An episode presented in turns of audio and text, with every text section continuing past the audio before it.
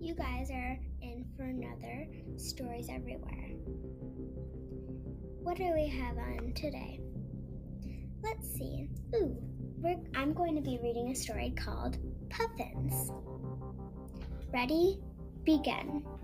Puffins have very large triangular bills, which is bright red, blue in the summer, black and white plumage, orange webbed feet. It looks like a penguin or a parrot.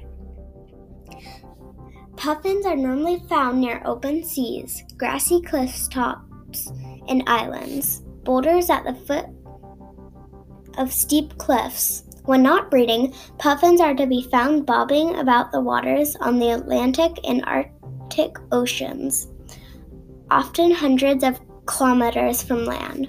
Iceland is home to one of the world's largest colonies of puffins, and every August, millions of newborn puffins leave their burrows in cliffs of Heimaey.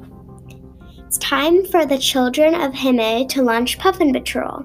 Puffin Patrol is basically a search and a rescue operation for befuddled birds, which instead of flying out to sea, fly into town where they crash and land. Each night during the month of August, moms and dads lead troops of kids through the town looking for stranded pufflings.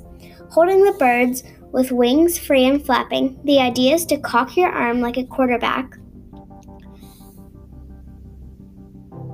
and throw the bird like a football, launching the puffling into the air. People can help puffins. They can clear out all the oil and pollution so they don't die. They can also find more pufflings that end up in the city. If people help puffins, more puffins will live. Wow, that seemed like a very interesting story. Make sure to tell your friends about this one. Bye!